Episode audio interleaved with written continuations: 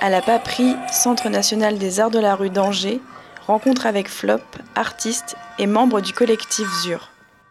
ZUR, c'est un, collectif d'artistes qui a été créé en 1984 et qui, euh, qui rassemble une vingtaine de personnes, mais c'est un collectif à, vraiment à géométrie variable. Parfois, on fait des projets à deux ou trois, parfois à quinze. Euh, ça dépend un peu des, propositions. Il y a des musiciens, des danseurs, danseuses, euh, acteurs, actrices, plasticiens, techniciens.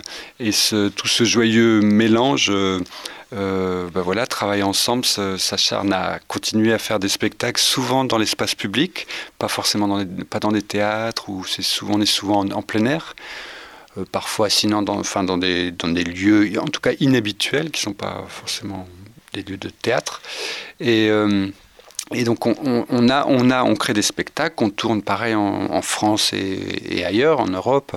Et euh, ici, là au Freinet, on est en train, on est sur un autre, on est sur différents projets. Entre autres, euh, on est en train de créer un, jardin potager et poétique qu'on aimerait le plus ouvert possible. On travaille avec des structures de Belle euh, qui viennent collaborer, euh, des, associations comme Resto Troc ou Fil à linge. On, mène toute une série d'ateliers pour pouvoir euh, petit à petit faire en sorte que ces personnes ont envie et envie de, venir ici, pouvoir soit faire du jardinage, soit pourquoi pas regarder un spectacle ou venir voir une exposition comme c'est le cas en ce moment.